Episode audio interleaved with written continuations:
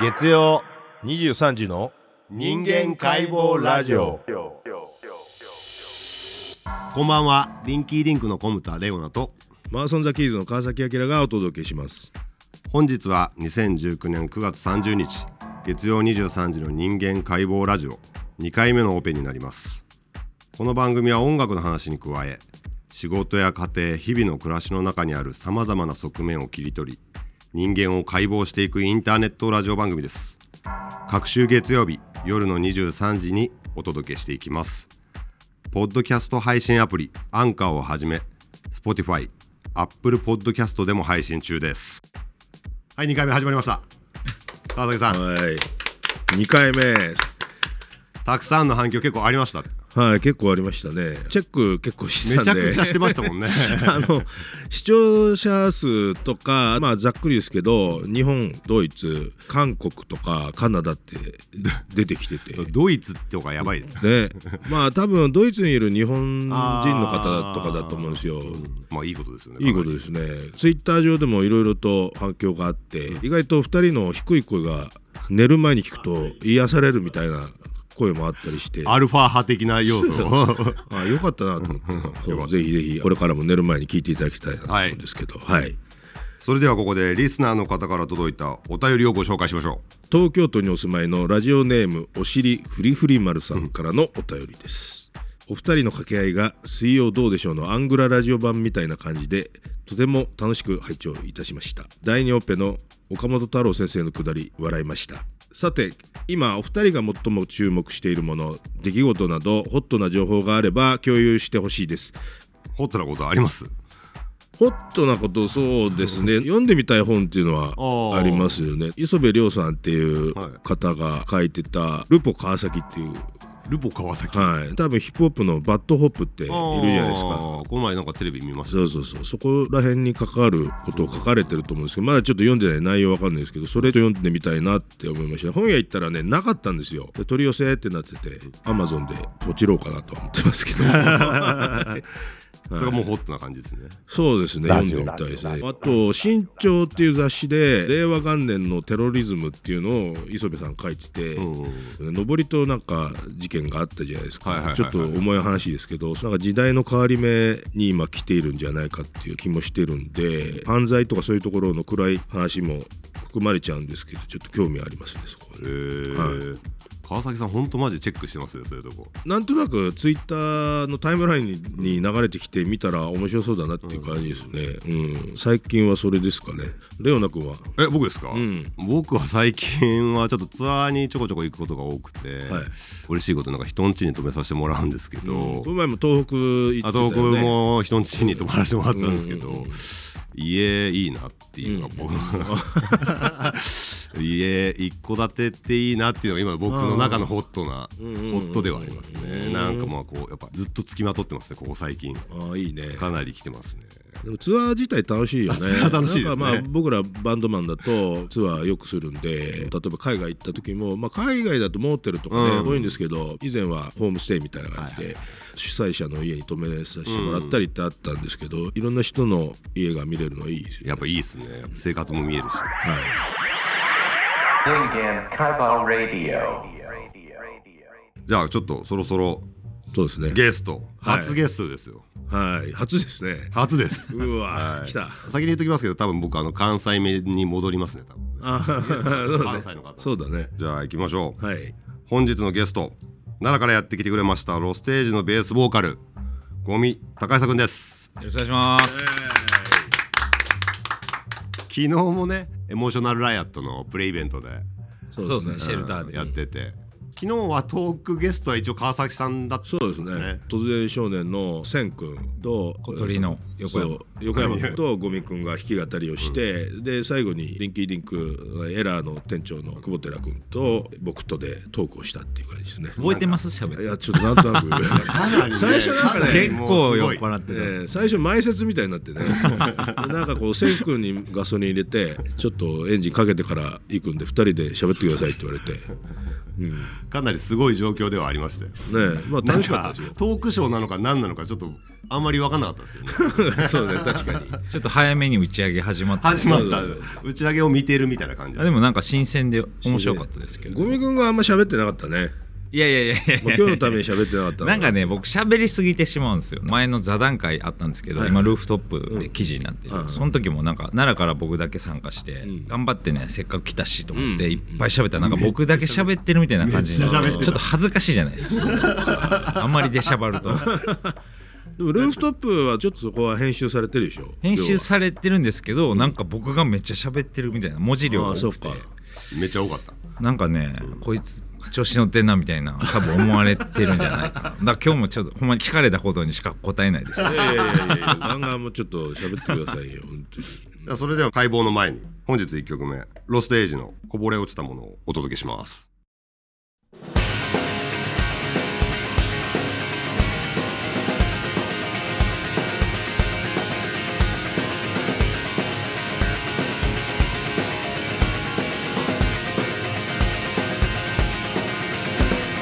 優しすぎて何も言えなかったあなたは危険な顔をして辺りを見渡した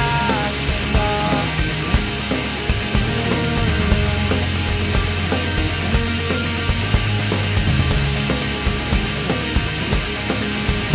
思い出せない母の懐かしい声味のしないランチのせいかもしれない待ち伏だった映画のワンシーンがこびりついていたのに壊されて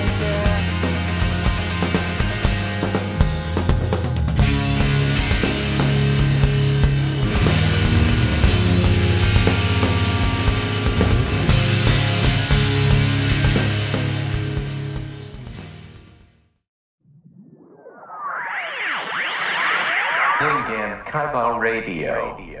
Radio. Radio. 本日のオペ尾身隆久とロストエイジを解剖するオペを始めます。ということで、解剖していきますか怖いななんか怖いな解剖さいや解剖そうさ解れ剖ってる言われるとねあまあね、ううんん、僕もね最初そう思いましたなんか最初はいねけないとこも全て見られるみたいなイメージがなんかこうトラウマにね素手で触られるみたいえなぐってくるみたいな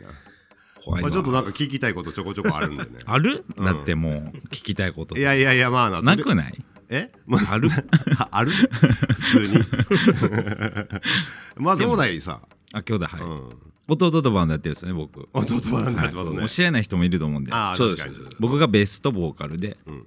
で弟がギターで、うん僕と同い年のドラマーがいて3人でやってるなんで弟とバンドやろうと思ったの最初なんでっていうかね、まあ、僕奈良にずっと住んでて、うん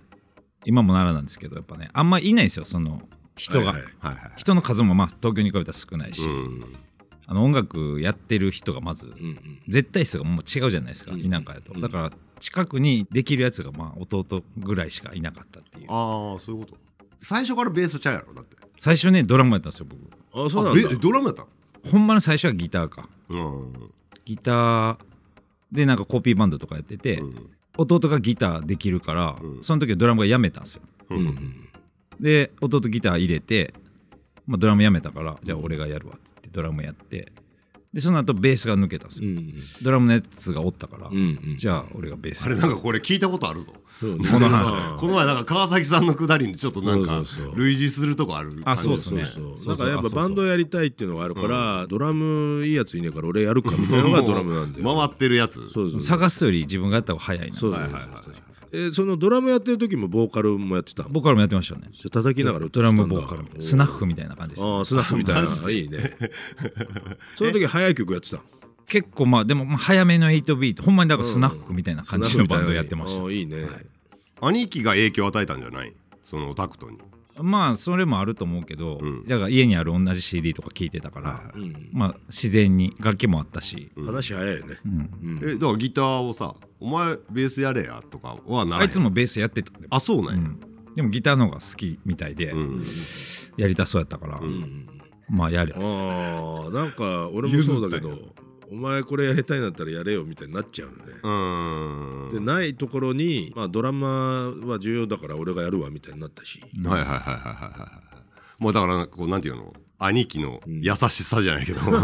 優しさ優しなんかわからさんっけていどうかなんか別に何でもよくて楽器は、うんほんまに川崎さんも言ってたけど、そこは一緒とりあえずバンドをやることがそうそうそうそう重要みたいなまとめたりとか、うんそのこういうふうにやろうって決めたりとか、うんそういうのが好きで、あ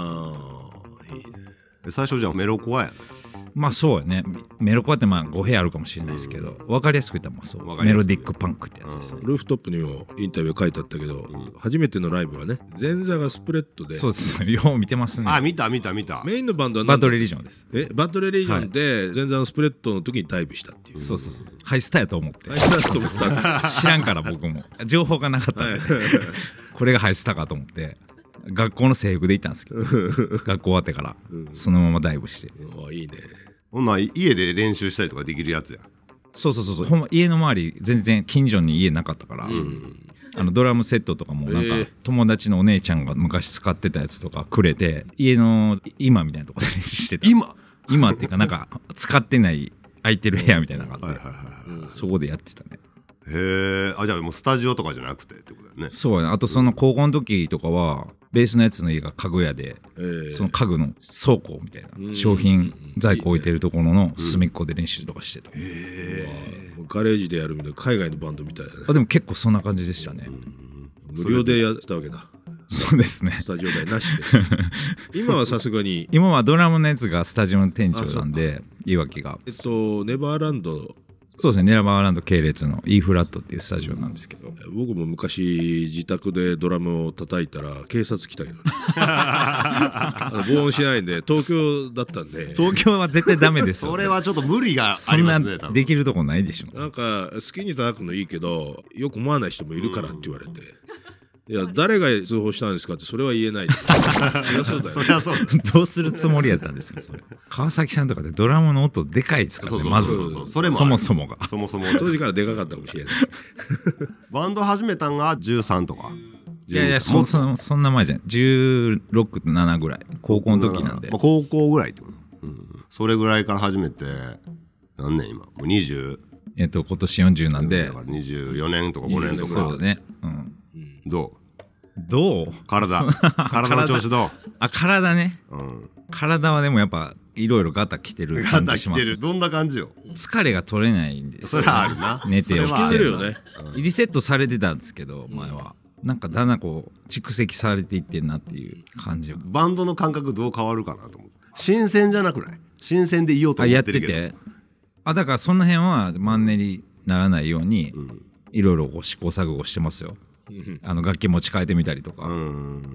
で今レコーディング中でしょそう準備中なんですけど曲作ったりとか、ね話に聞くと昨日の弾き語りでも言ってたけどよりアコースティックな、そうですね今だからベースを人に任せててうんサポート入ってもらってまあそれ地元のやつなんですけど、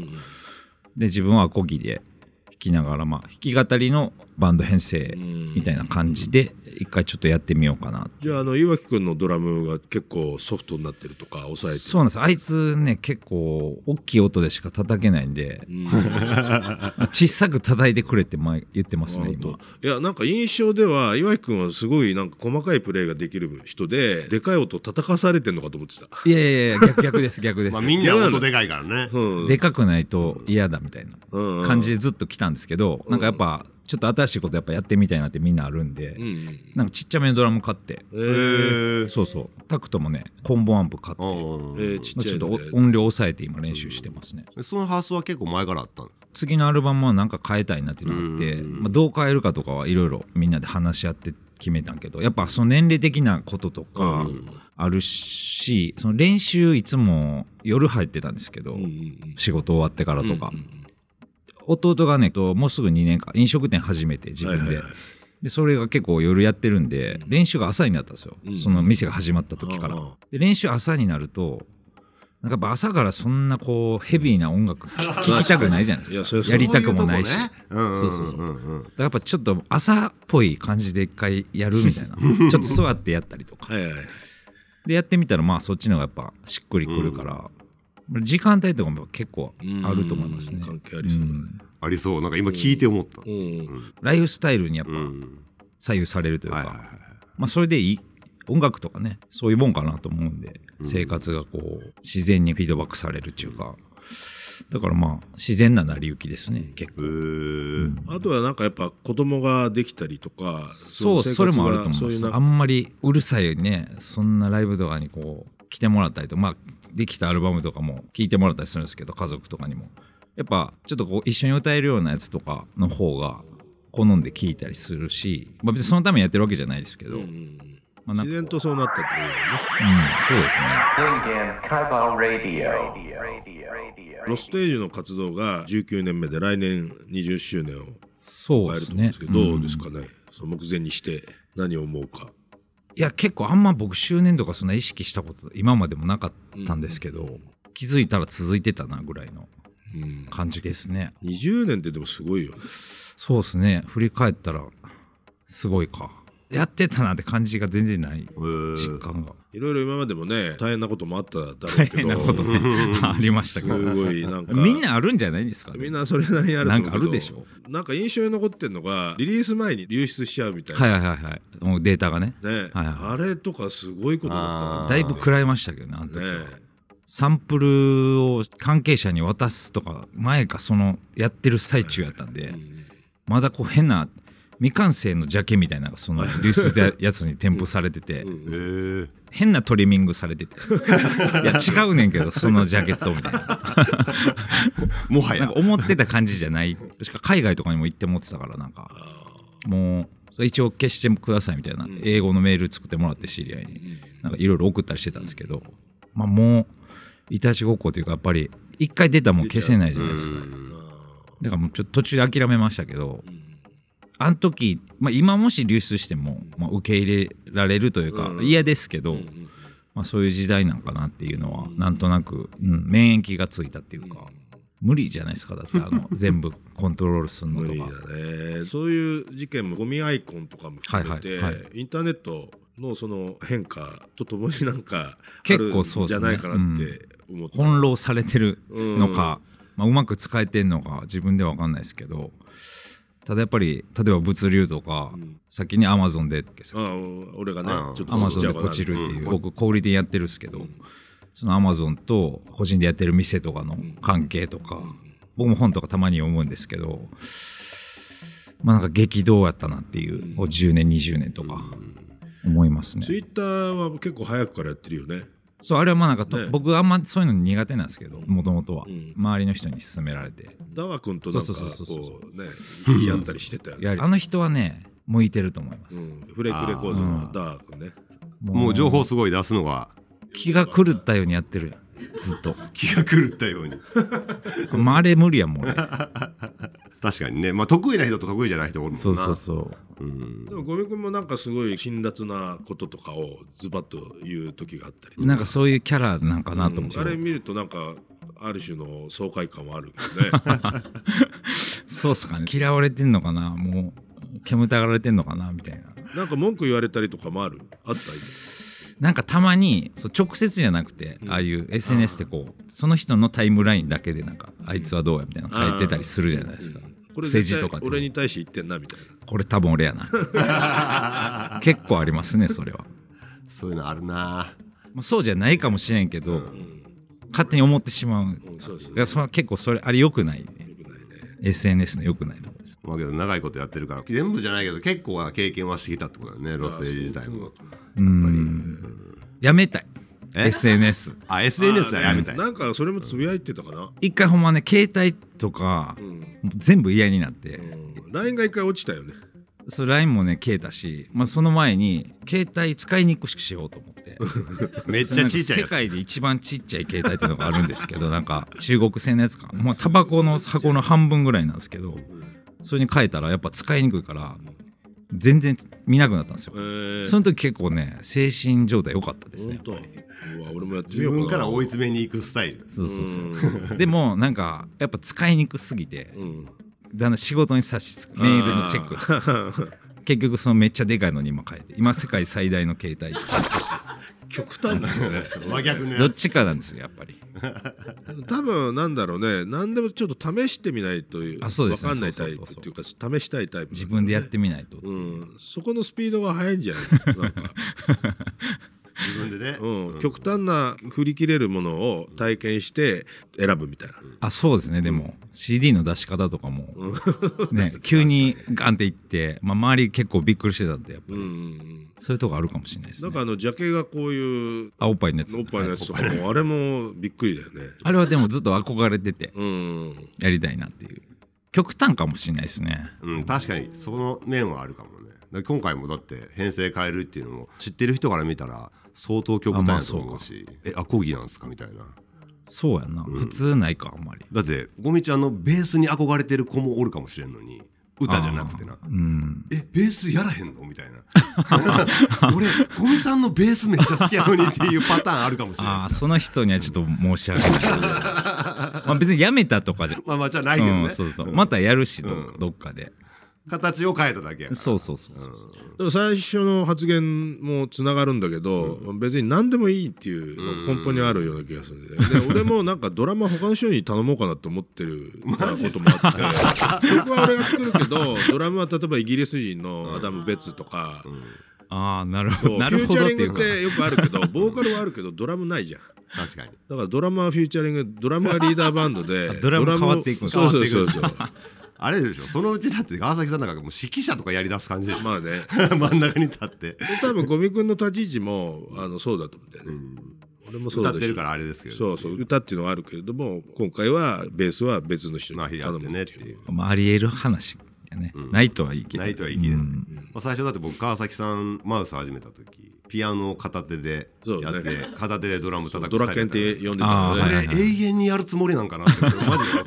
たあれがかっこよかったんですけど、うんあれがかっこいいなと思ったんですけど、あやめたんやって思ったし、うんその時まあ、あは、あいうことしてるから毛細血管壊死したかもしれない頑張りすぎち ゃ って頑張りすぎちゃって、ねうん頭使いすぎちゃってそうそうそうストレスがすごすぎたんでねあれはね Dingen Kaibo Radio. さあそろそろあれですかねゴミくんにとってロストエイジとはほうなんですか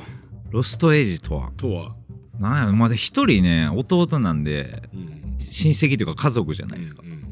で今僕最近引っ越したんですけど今年の春か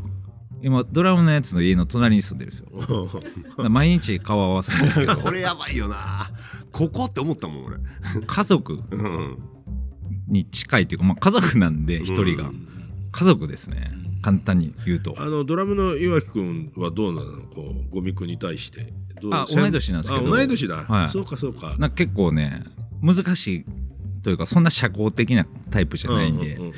最初はあれなんですけど結構もう懐くとって言ったらあれですけど、うんうんうん今はすごいいい感じですよ、うんいい感じ ってだ なんて言ったらいいんやろうななんか奥さんみたいな感じがするあーいわちゃんあーでもちょっと女っぽいかなそういうことでもないけど、支えてるみたいな、ね、そう結構影で感じがあうーんどう見えてんのいわきとあんま出てこないじゃないですかそーそのうね例えばラジオとかも、うんまあ、大体僕とかなんでなんかインタビューとか、まあ、SNS の発信にしても、うんまあ、大体僕がやるやってんのをみんな見てるみたいな、うんいわきはどう思われてんねやろみたいないわき解剖した方がいいんじゃまないあ確かにね確か岩城くんはなんかこう寡黙な感じで、飲めると楽しい打ち上げてるってなった時の,、うんあの貴重感が高かった あ岩城くん来んの来てくれた 打ち上げ参加したよみたいななんかレア感みたいな感なじんだか得してるよなあいつな んかいろいろそういう面で、うんにね多く語らないからね、うんそうまあでもねほ普通の人ですよ普通の人もうまあ、僕も普通の人ですけどまあだから地元の幼なじみみたいな感じですけどねなんか職人っぽいイメージあるけどねドラマに関してはうね、ん、すごい本番前バックステージでひたすらスティックを、ねああでもあれずーっとやってますねえ、俺なんかやらないんでねやらないんですか俺やらないんで問題発言ですけどやってそうやけどやらないですうか、んだからドラマは別でもいいと思ってるぐらい確かに ねさっきもまあまあな発言しましたからうね、ん僕はなんか職人っていうイメージがうんありまあすでも職人気質かも、うんうんで意外とこう職人というかそういう人らが家族として存在しているのがロストエイジうんみたいな、家族感はめちゃくちゃあると思うんごめくんはやっぱ棟梁って感じだよねうそうですねまあなんかあんま仕事も遅れてきてその現場にも来ないけど、みんなやっとくみたいな偉そうにしてるやつうみんたいなそでういうも肝感じ心なところはね抑え ていくわけだから全体の進行だけ決めとくなかなかねバンドメンバーで家族とかみんな集まって飯食うたりなんかバーベキューみたいなやってる 前だってさツアーに行っててさ、うんどこやったかな、まあ、関東の方行ってて、うで PA も奈良のやつなんですけど岩谷慶志郎っていうその慶志郎のメンバーと4人でツアー行ってる間に俺んちかな誰かんちでその奥さんだけ集まって、うんみんなの確か奥さん子供とかうんみんなでご飯食べてますみたいな写真送られてきて、うん怖いなと思いました 何これと思って確かに何もできへん俺みたいなねロストエイジ、まあ、家族が、まあ、集まってるは集まってるよね別 の場所で、うんうんそうそうそ う子供同士で子供同士も今全員小学校一緒なんですよ子供がへえ3人ともじゃあ共にやっぱりこう子供たちも一緒に育っていってバンドを組んじゃう可能性もあるねありえますねねいわきの息子ドラムやってるやってるんですけどこの間そのドラムの発表会見に行ったんですよ僕、うんなんかいわきは来なかったんで すけど僕と家族で行ったらそこら辺がもう完全に家族やなんか来てって言われて、うんテンション上がるからって言ってで行ったらなんかむちゃくちゃうまかったですね、へえ優勝してま混んしでんだへえ優勝したた一般の部ですごいなすごいぁすごい小小6かなの影響あるんだろうな血は争うようなやつ、うんロスレイジのライブには来てるのみんななんかねたまに来てねなんかローディーみたいなことやってますね、うんあのスネ運んだりとか、うんす親げ父えのえー有望じゃないですか将来うん楽しみですねそれは次のアルバムでちょっと叩いてみる叩く叩かせようかあそれおもろいな息子がなんかそういうバンドいませんでしたっけ海外の息子が入ったみたいなああいるかもしれないな誰だろうね誰か分からんけど、なんかうん、でもそういうのもおもろいかもなんかあのチャラさんが息子さんがやったりっていうのを聞いたことあるあそうううんんまあ岩城君がなんて言うかやなめちゃくちゃ厳しいでね厳しいだあの子供のドラムにはうんゴミくんのなんかおすすめ曲ありますかけたい曲ですかけたい曲ちょっとここで聞きたいなと思うんですけどさっきのあの高校の時にはいはいはい文化祭に出るために、はいはい、まあ、最初にやったバンドがそれやったんですけうど、んその時、まあ、最初コピーとかやるじゃないですかその時はあれタクト君はいたのその時はねいやタクトまだ中学生だったんであそうかそうだそそううそかうそう3歳違うんだっけそうなんですそようか僕が高3の時かな文化祭のうんコピーバンドでやったバンドが最初に組んだバンドやったんですけど、うんその時にカバーというかまあコピーしてたうんうん曲でさっきも話題に出たけど、スナッフってバンドがいてスナッフドラムボーカルなんですけどそのバンドは、でドラムボーカルでやったとその時はギターボーあカギルターボーカル、うんその後ドラムボーカルになってんけど、うんその時にカバーしたスナッフの「マーティン」っていう曲があるんでそれをじゃあはい聴いてください、 Dingen Kaiba Radio. Radio. 月曜23時の人間解剖ラジオそろそろお別れの時間が近づいてまいりましたゴミくんどうもありがとうございましありがとうございましたありがとうございましたた次回も引き続きロステージのゴミくんにご登場いただきますよろしくお願いしまおす願いしますなんか感想感想なんか感想ちょうだい 感想結構あの興味を持たれてこう聞かれるじゃないですかいろいろ悪い気はし ないです普段結構やっぱねもうメンバーとかとしかそんな集まってこう、ワイワイすることそんなないですけどもう何も無視されるんですよ僕が言ってる頃と かまた言ってるわみたいな 俺にほんま興味ないやろみたいなそうそうそう返事も LINE とかも返ってこないもん だかあらやっぱ人に興味持たれるっていいなって思いましたうんねええよかった まあまだもう一回あるんでねはいよろしくお願いしますー失礼しましたで最後にお知らせです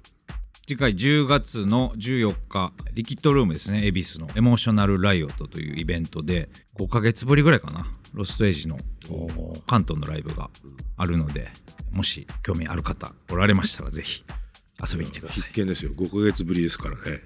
も相当うね必見です怖い怖い怖い怖い怖いんですよ怖いはえこの時はまあ作ってる曲とかはまだやらないいやこの時はね3人で、まあ、僕ベースを持ちますねその時うんだから僕のベースが聴きたい人はい もしかしたらもうすぐ聴けなくなるかもあしれないらんーでそう、か、必見ですようん、危険ですねはい、ぜひ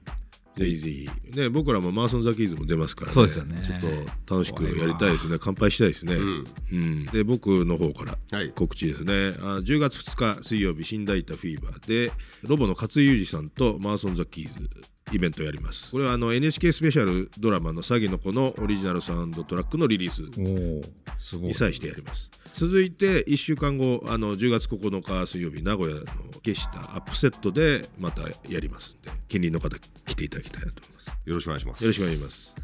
月曜23時の人間解剖ラジオではお便りを広く募集しておりますご意見ご感想に加え企画案出演希望などお便りフォームからどしどしお寄せくださいお便りは「ハッシュタグ人間解剖ラジオ」でも受け付けています収録段階で1通しか届いてないので今がチャンスです番組公式 Twitter や Instagram も合わせてチェックいただけると嬉しいです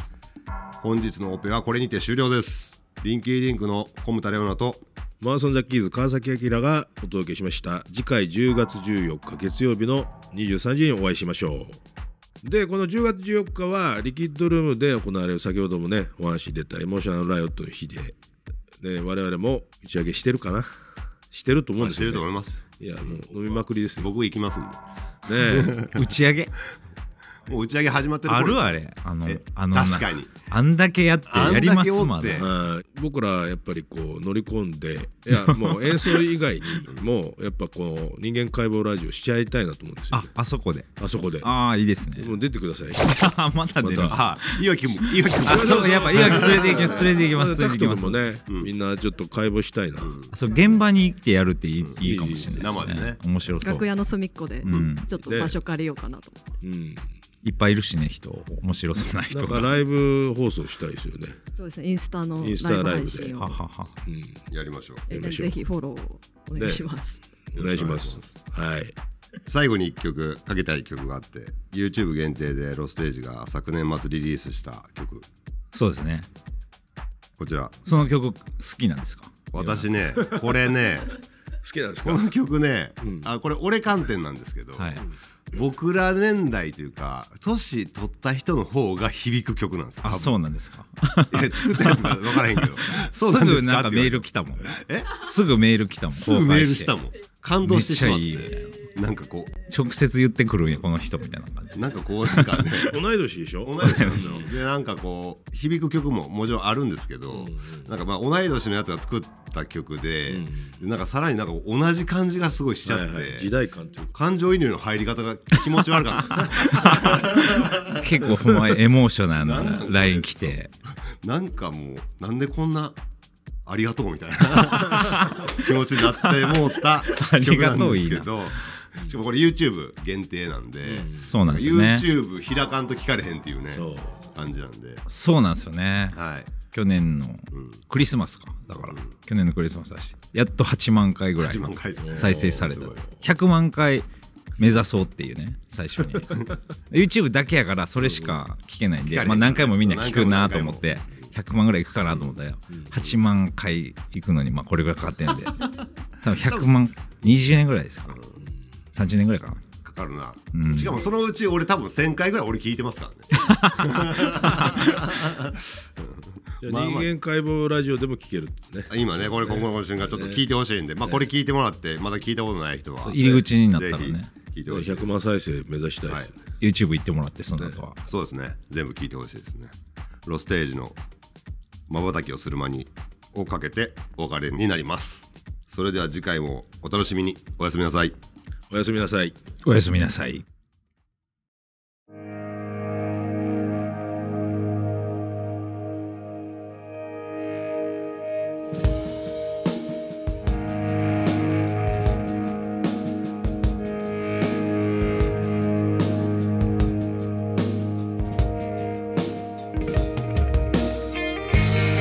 「